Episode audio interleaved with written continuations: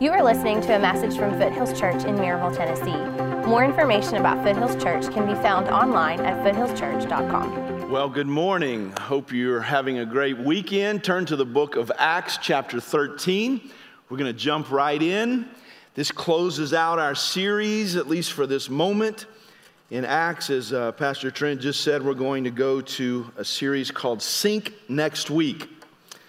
So we're going to do some history and some review, bringing us from Acts 1 to Acts 13, and hopefully close this out well today. Let's start with this God is sovereign. Amen? Okay, three people believe that.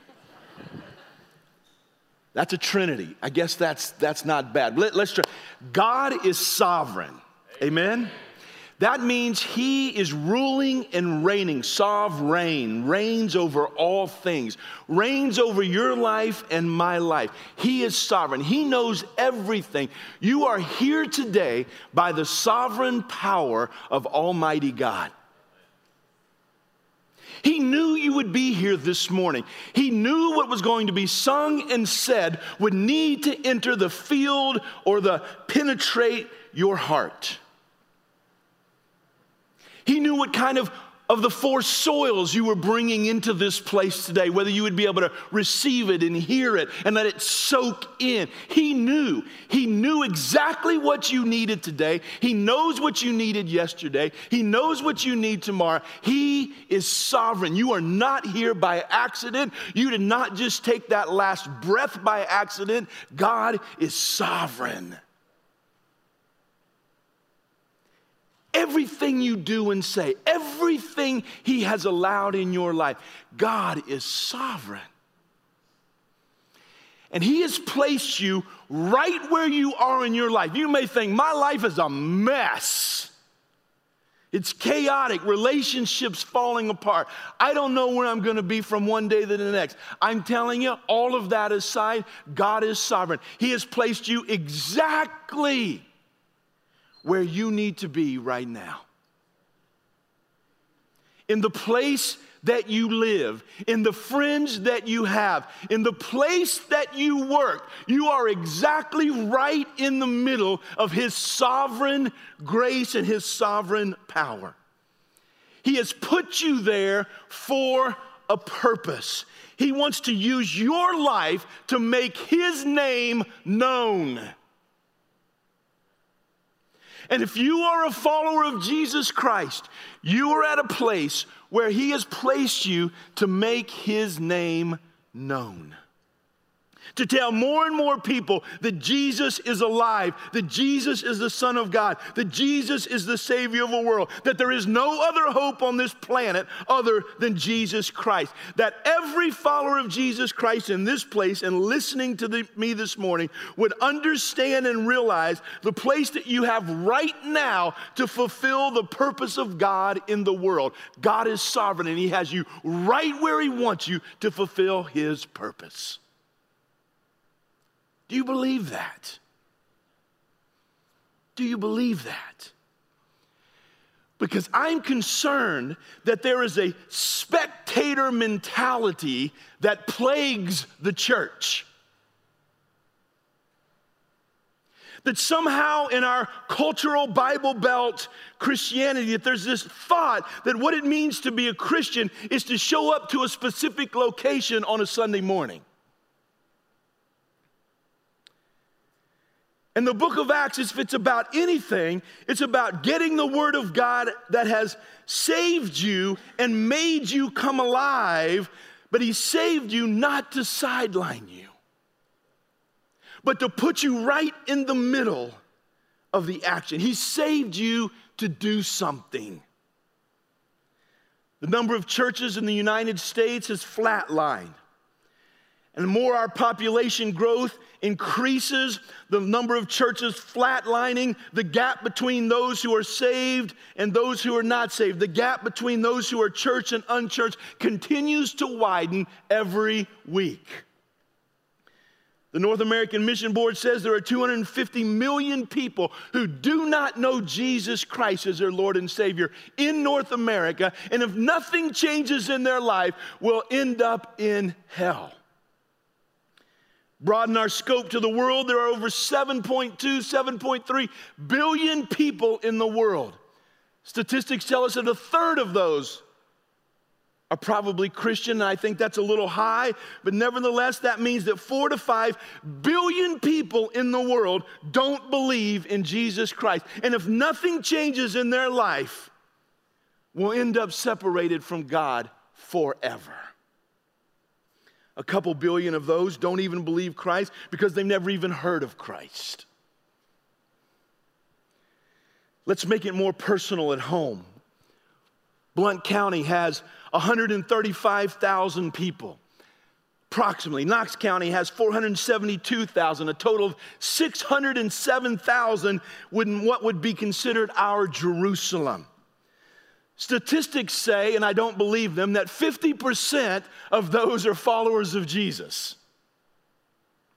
Pastor Trent gave us some stats a couple weeks ago, a little more intensive um, survey taken said that 20% of those in this area are really truly followers of Jesus Christ.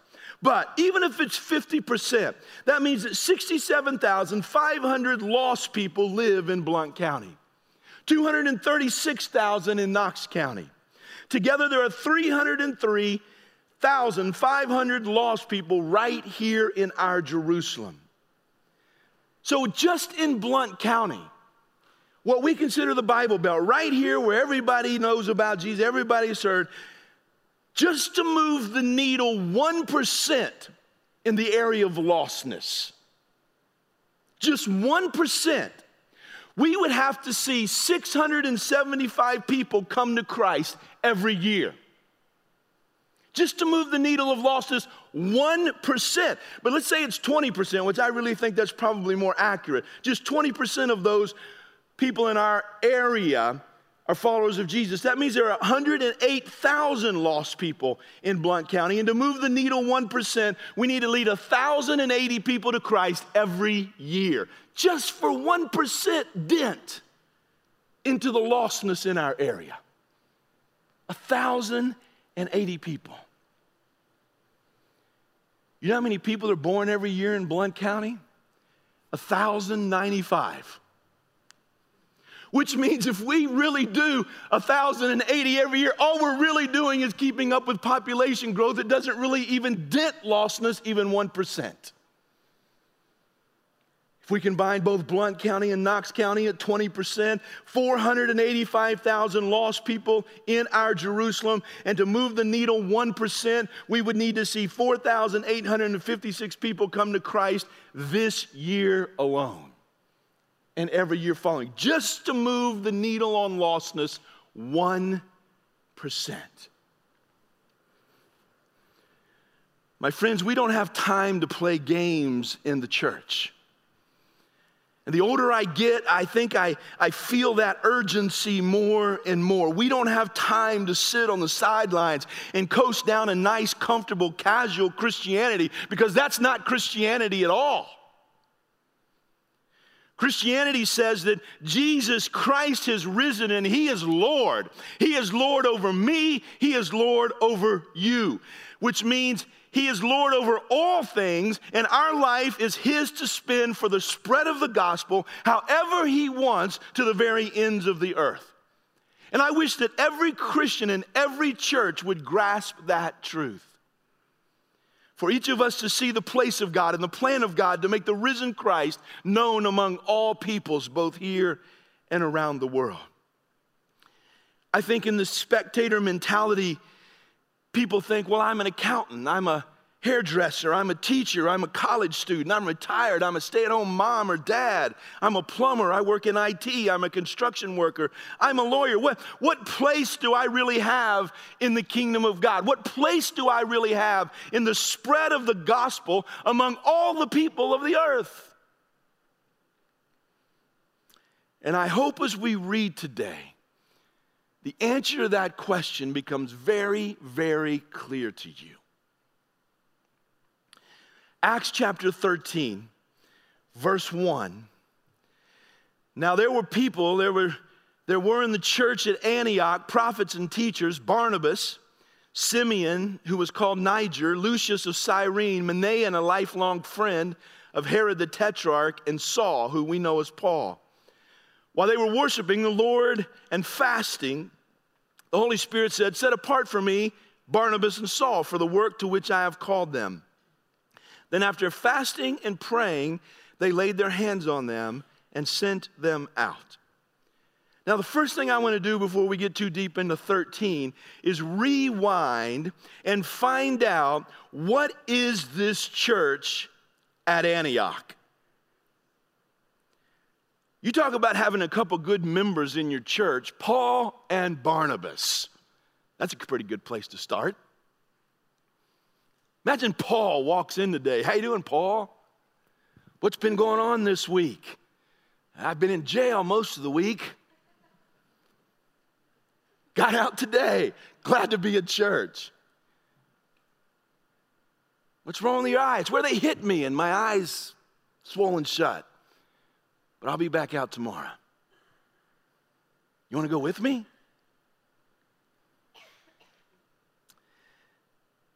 Let's rewind and understand where this church in Antioch came from. This, this is the great story of the founding of the greatest mission sending church in the history of the world. The church in Antioch is the greatest mission sending church to take the gospel to the whole earth from Acts chapter 13, right here, where they send out Paul and Barnabas, to Acts chapter 28. There's never been a church like the church of Antioch. But before we get into it, I want to give you two, two words that sum up the picture of Acts to let these words penetrate our heart. What, what is the key to all of this spreading of the gospel throughout the book of Acts and throughout the world? Two words that picture the book of Acts and the church in the book of Acts. These two words are this ordinary people. Ordinary people.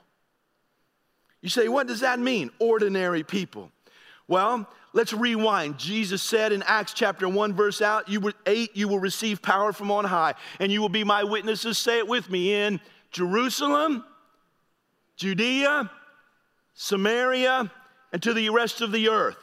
The problem is that, that the, the church is stuck in Jerusalem for the first seven chapters. Flip back to Acts chapter 7. Right at the end in verses 58.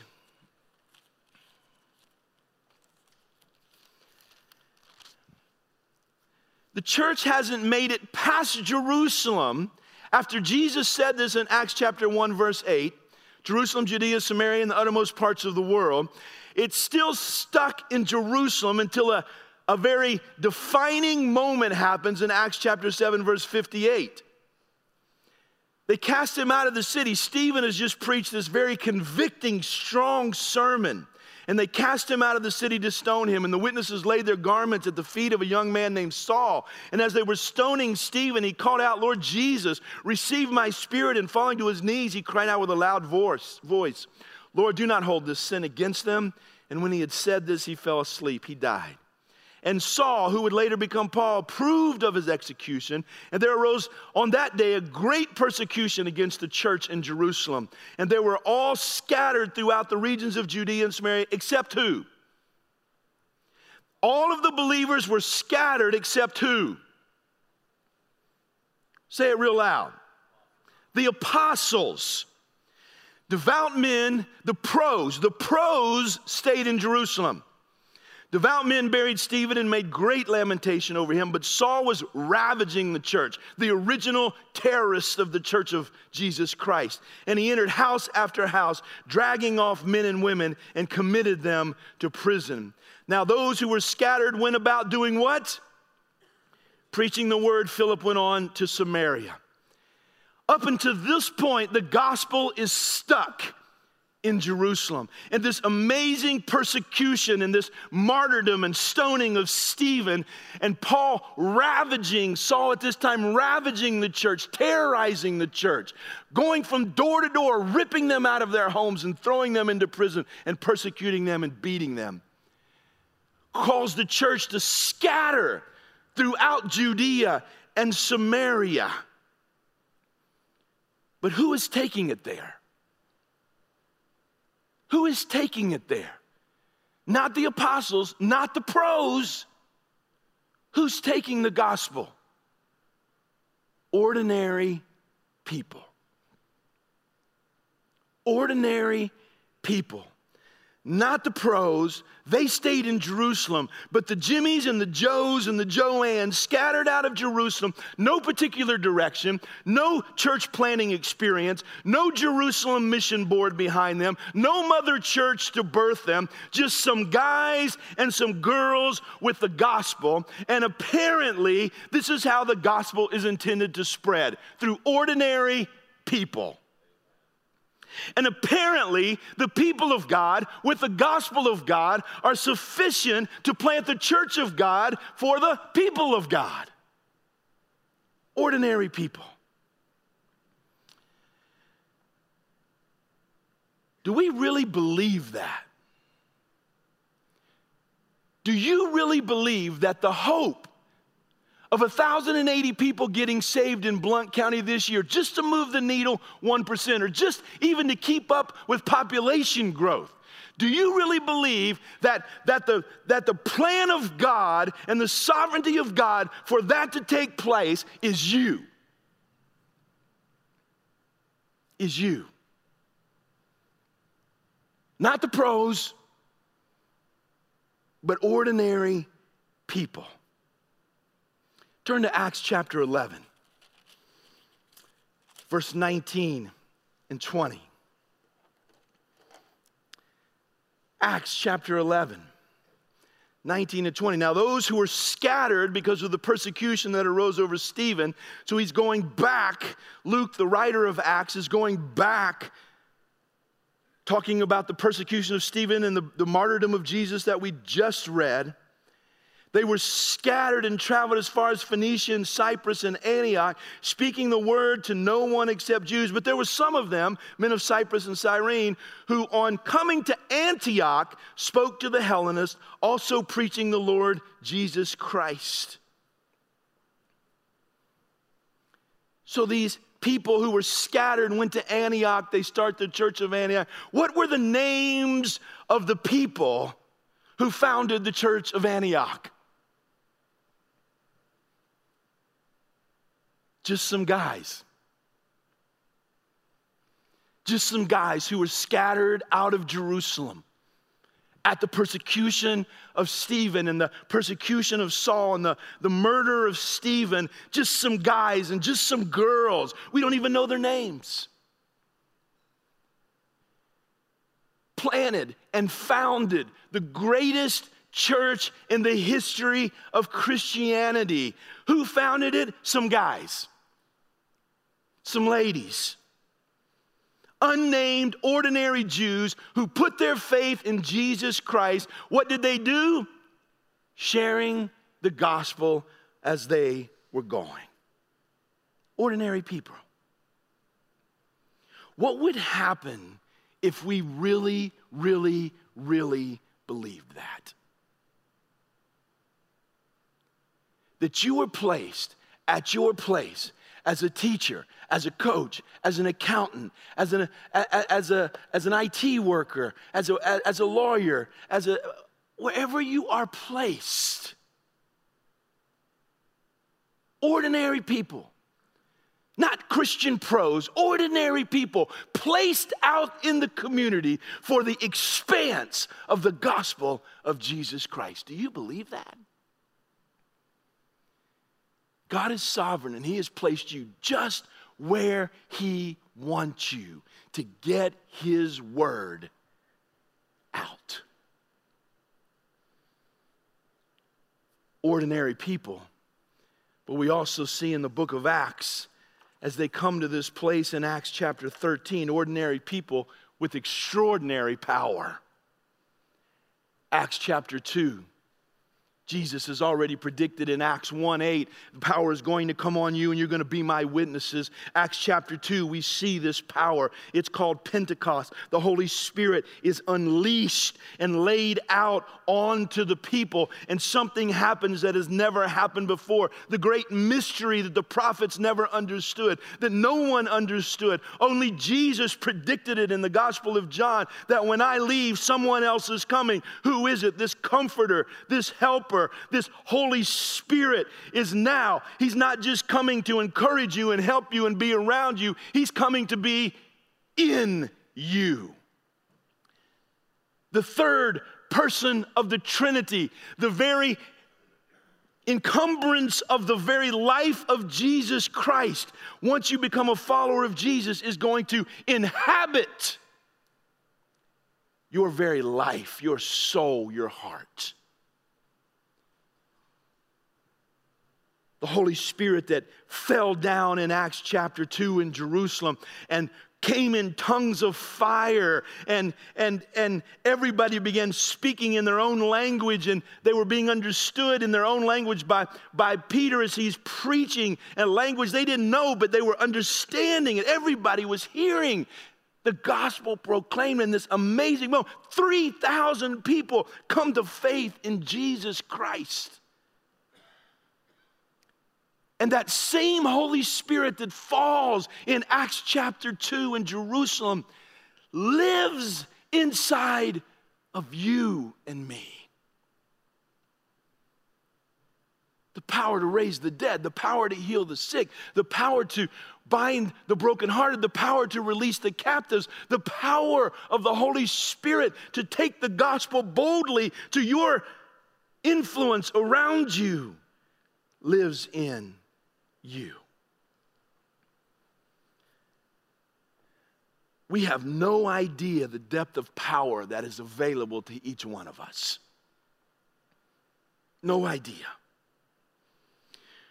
We do not seem to understand the power that is in us as the people of God especially in the Western world where we live and we have so much stuff and we think things get fixed and done because of intellectual know how. It's when you go to other countries and you see such a dependence on the Holy Spirit that you see amazing, miraculous things happen. But I, I want to see them happen here in your life, in my life, and we can see them every day. Someone comes to faith in Jesus. There's a miraculous conversion that takes place. We just do not seem to understand the power that is in us as the people of God. Jesus said to his disciples in John 14, You're going to do greater things than I have done. How can Jesus look to disciples, look to us, and say, You're going to do greater things than I've done? Well, he wasn't talking about quality. We'll never do better quality than the Son of God. He's talking about quantity. Jesus was never going to take the gospel to where you live, to where you work, to where you exercise, to the soccer fields where your kids play, and the basketball courts where your kids play, and, and, and, and the fishing lakes, and all the things that are around us. That was you. He's going to do greater things because He's in you and He's going to do them through you. He's talking about quality. I mean, talking about quantity. The Spirit is not going to just be on a select few. He's going to be on and in every single believer, every single one of you. And if you are a believer in Jesus Christ, you have the Holy Spirit of Christ living in you. It's amazing. It's unbelievable. And if you don't have the Holy Spirit of Christ, if you do not have the Spirit, you do not have Christ. You do not have salvation. So, what is the strategy for Blount County and Knoxville and Washington, D.C., and India and London and your work and your neighborhood and where you play? Is it going to be to try to get a bunch of people in a room to hear one person speak? How are we going to get 4,600 people in a room every year just in Blount County or Knox County? Or three to four billion people in the world. We're going to get them in a room so somebody can preach to them. Nah, it's not, that's not the plan. It doesn't work that way.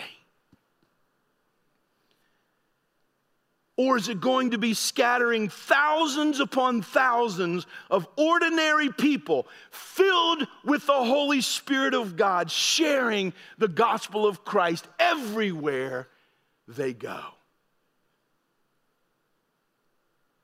That's Jesus' plan. That's the sovereignty of God.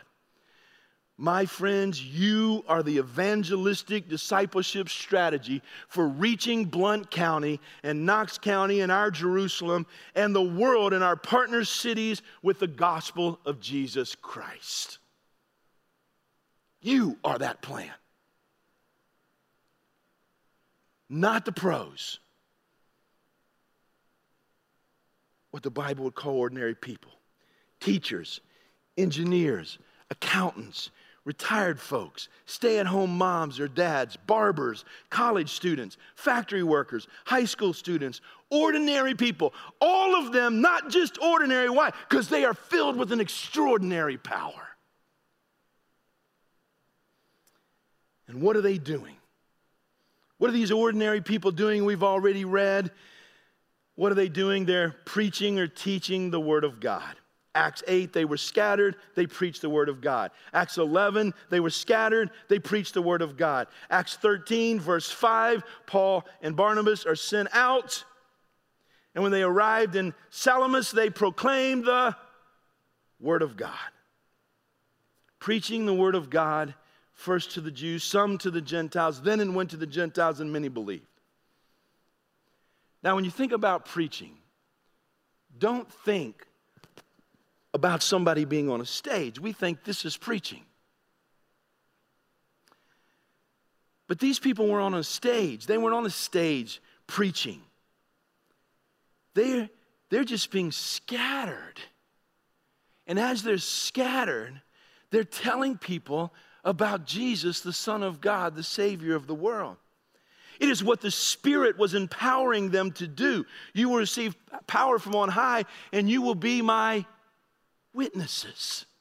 They were witnessing to the life, death, and resurrection of Jesus Christ. Telling people that death has been defeated and Jesus is life. He gives you purpose, He makes you free. And these ordinary people with extraordinary power, preaching, teaching the Word of God, as they are preaching, what are they doing? They are praying praying. All throughout, we see prayer happening continually in the lives of these people. These first followers of Jesus, our ancestors in a sense of our spiritual heritage. And when we see this, we become so intimidated. We, we can even shrink back. Even some of you may be going, oh my goodness, I cannot share the gospel. I have struggled even being faithful myself. I am the worst example of what it means to be a Christian. How could I possibly tell someone else?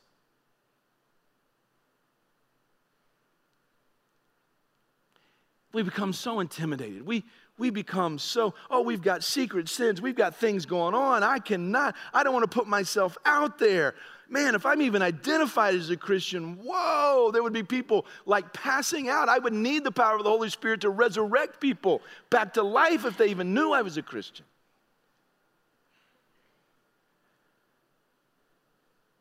That's why they're praying. Praying for boldness. Praying for boldness.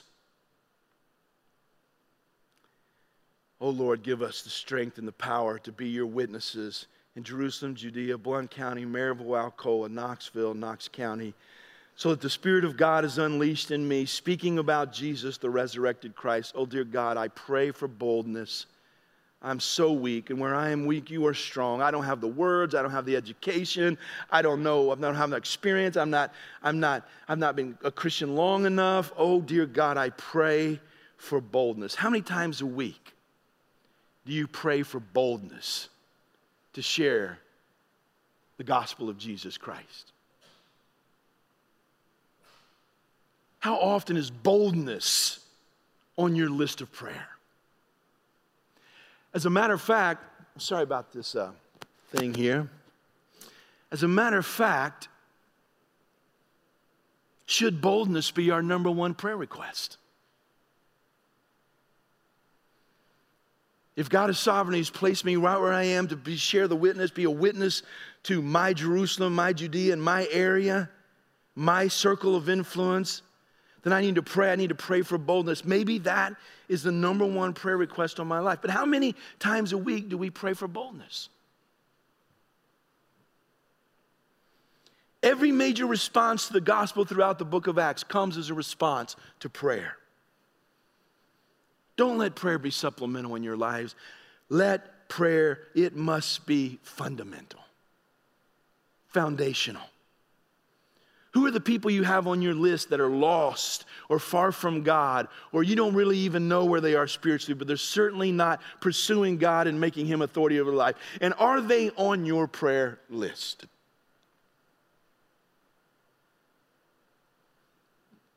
Praying for boldness, praying for them that their heart, the soil, the field in their heart will be open and the soil will be open as you engage them. If ordinary people are going to step up to speak about Jesus and have spiritual conversations everywhere they go, we need to pray the power of the Holy Spirit and we need to pray for boldness. And then, lastly, ordinary people with extraordinary power, teaching and preaching the gospel everywhere they go, praying for boldness, clarity, opportunities. Lastly, we see Paul and Barnabas are sent out. This is considered the first missionary journey of Paul. It begins in verse 4. And they begin to travel. And then Paul, as he lands certain places, he begins to teach. And as they begin to teach over in verse 42 of chapter 13, we see the response. As they went out, the people begged that these things might be told them the next Sabbath.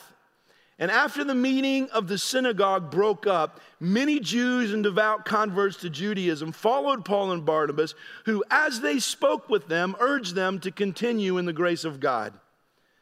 The next Sabbath, almost the whole city gathered to hear the word of the Lord. Wouldn't that be something? But when the Jews saw the crowds, they were filled with jealousy and began to contradict what was spoken by Paul, reviling him.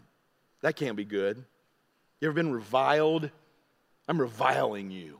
That doesn't sound good. And Paul and Barnabas spoke out how? Boldly.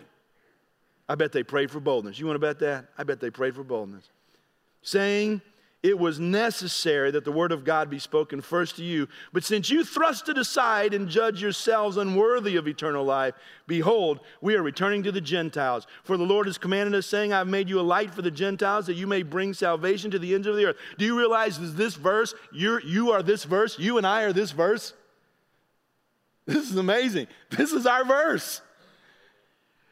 They went to the Jews. The Jews didn't want to hear the gospel. The Gentiles, we wanted to hear it. This is the verse.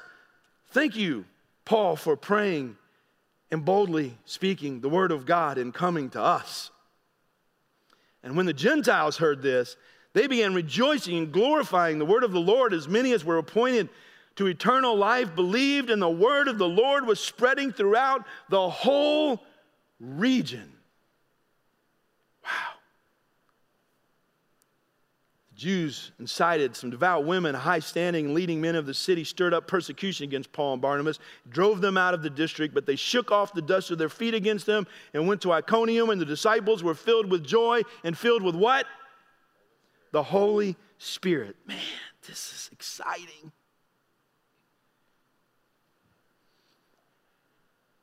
We are, lastly, I just want you to see that, like Paul and Barnabas, we're sent out.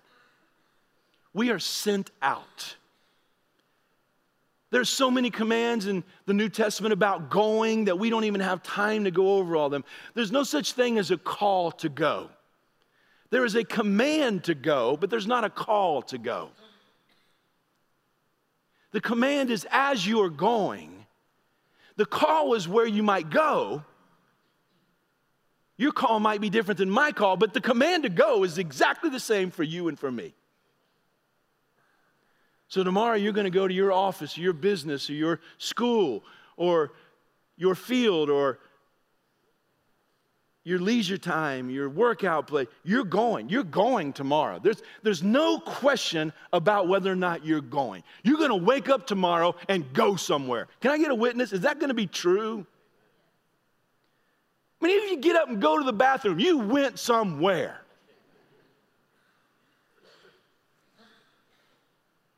I don't know how many people will be in your bathroom. I hope no one, but I'm just saying, you're going. We're always going.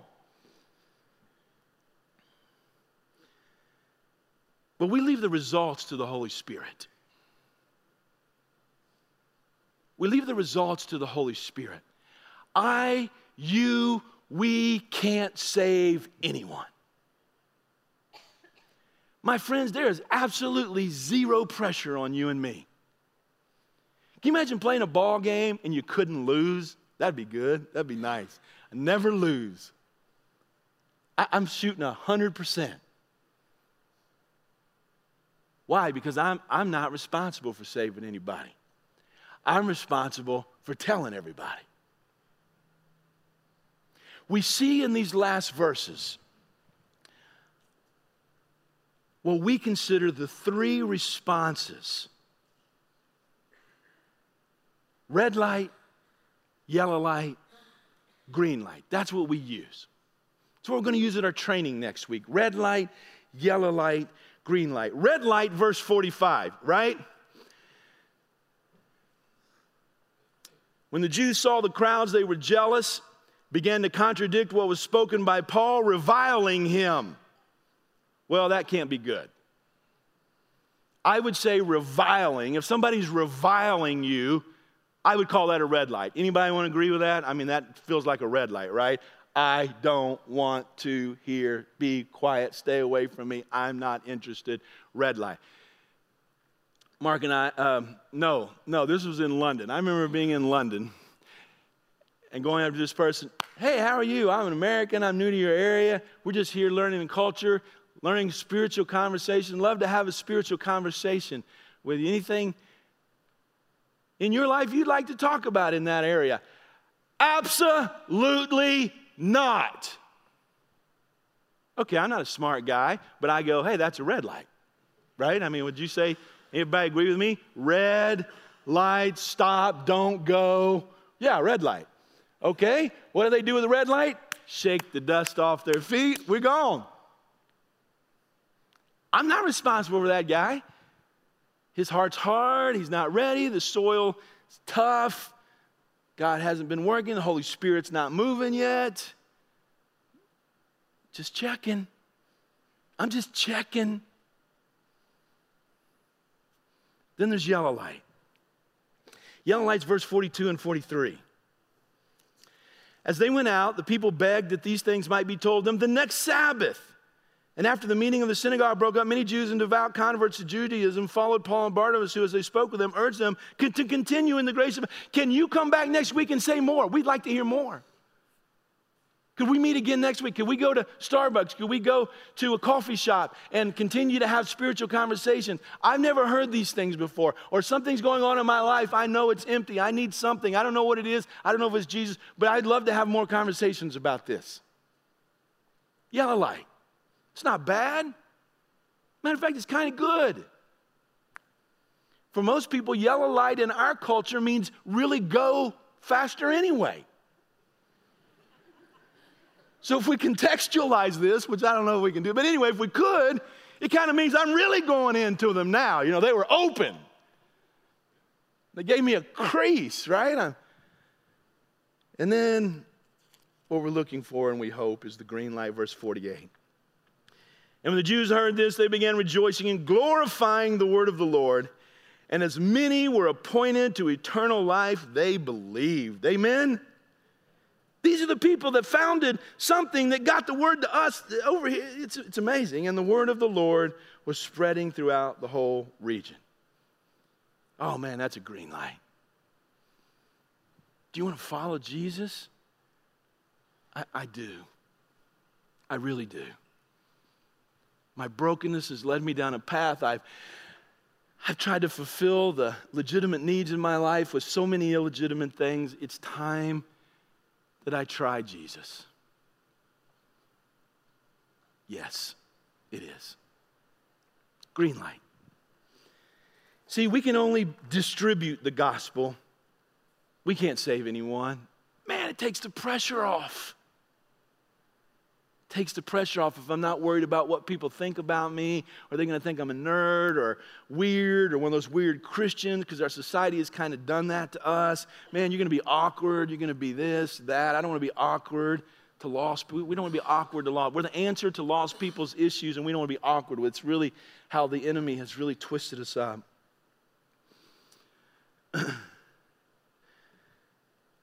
Verse 49 And the word of the Lord was spreading throughout the whole region. Wouldn't that be exciting? That the word of the Lord was spreading throughout all of Blount County. Addicts are getting saved. Families and divorces are declining and being mended. How will the spread of the word of Jesus go throughout Blount County, Knox County? How will we see the whole region and those 1,080 people come to faith in Jesus Christ again, just to move the needle 1%? Same way it happened in the book of Acts. Ordinary people ordinary people. So, what's next for you? What's next for you? If this is true, and, and I think that we looked truly at the Word of God and found and believed that it was true. That it's not me, although I'm, I'm going everywhere I can go. But, but it's not the pros. They stayed in Jerusalem. It was the, the Jimmies and Joes, the Joannes, the, the, the ordinary people. What's next for you? Is it to, is it to embrace the sovereignty of God that you are placed right where you are placed for a reason? For His reason. Do you need to pray about the power of the Holy Spirit really taking over your life? Instead of continually quenching the Spirit in your life. You need to pray. Pray for your lost people in your circle of influence. Pray, pray for those who are far from God but close to you. Do you, do you need to pray for boldness? Embrace going, that everywhere I go, I am on mission. I am here for a reason there's something going to happen today in the kingdom of God. I need to be attentive to it. We have a training coming up next Sunday, 1 to 4. Come to church, go eat lunch, come back, three hours. We're going to press into this. It's so simple. This is not a new thing like three circles. It's not a new three circles. It's not, it's just a way. It's a way simple, biblical, reproducible ways to have spiritual conversations with people around us. It's so simple. What's next for you? Let me show you how sovereign God is. In Acts chapter 8, Stephen is killed by Paul, basically. The people scatter and these ordinary people scatter, and many of them go to Antioch and they start a church called the Church of Antioch, right? And the man who inadvertently started the church because of the persecution of Stephen in Jerusalem was Paul, and he started the church of Antioch that would eventually send him out as a missionary. Is that insane? Who could do that? Only God could do that. The very man who inadvertently started the church at Antioch because of the persecution of Stephen ended up becoming a member of that church who sent him out to take the gospel to the rest of the world. Boy, you tell me God's sovereign, God is sovereign. He knows right where you are. He's placed you there for His purposes of spreading the Word of God, His gospel, all over Blount County, all over Knox County, all over our Jerusalem, and to the ends of the earth. Amen. Father, we love you and bless you. We thank you for this unbelievable privilege and responsibility. Lord, I pray that there would be people who would step up and be a part of this training next week, Lord. There are coaches and teachers and accountants and, and lawyers and business people who, who have influence. They're stay at home moms and stay at home dads and people who are working uh, and, and playing and at fields and, and, and uh, with their kids out every night. And you have placed them right where they need to be. We just need to increase our awareness that we are not spectators, we are participators, and we are in the gospel game.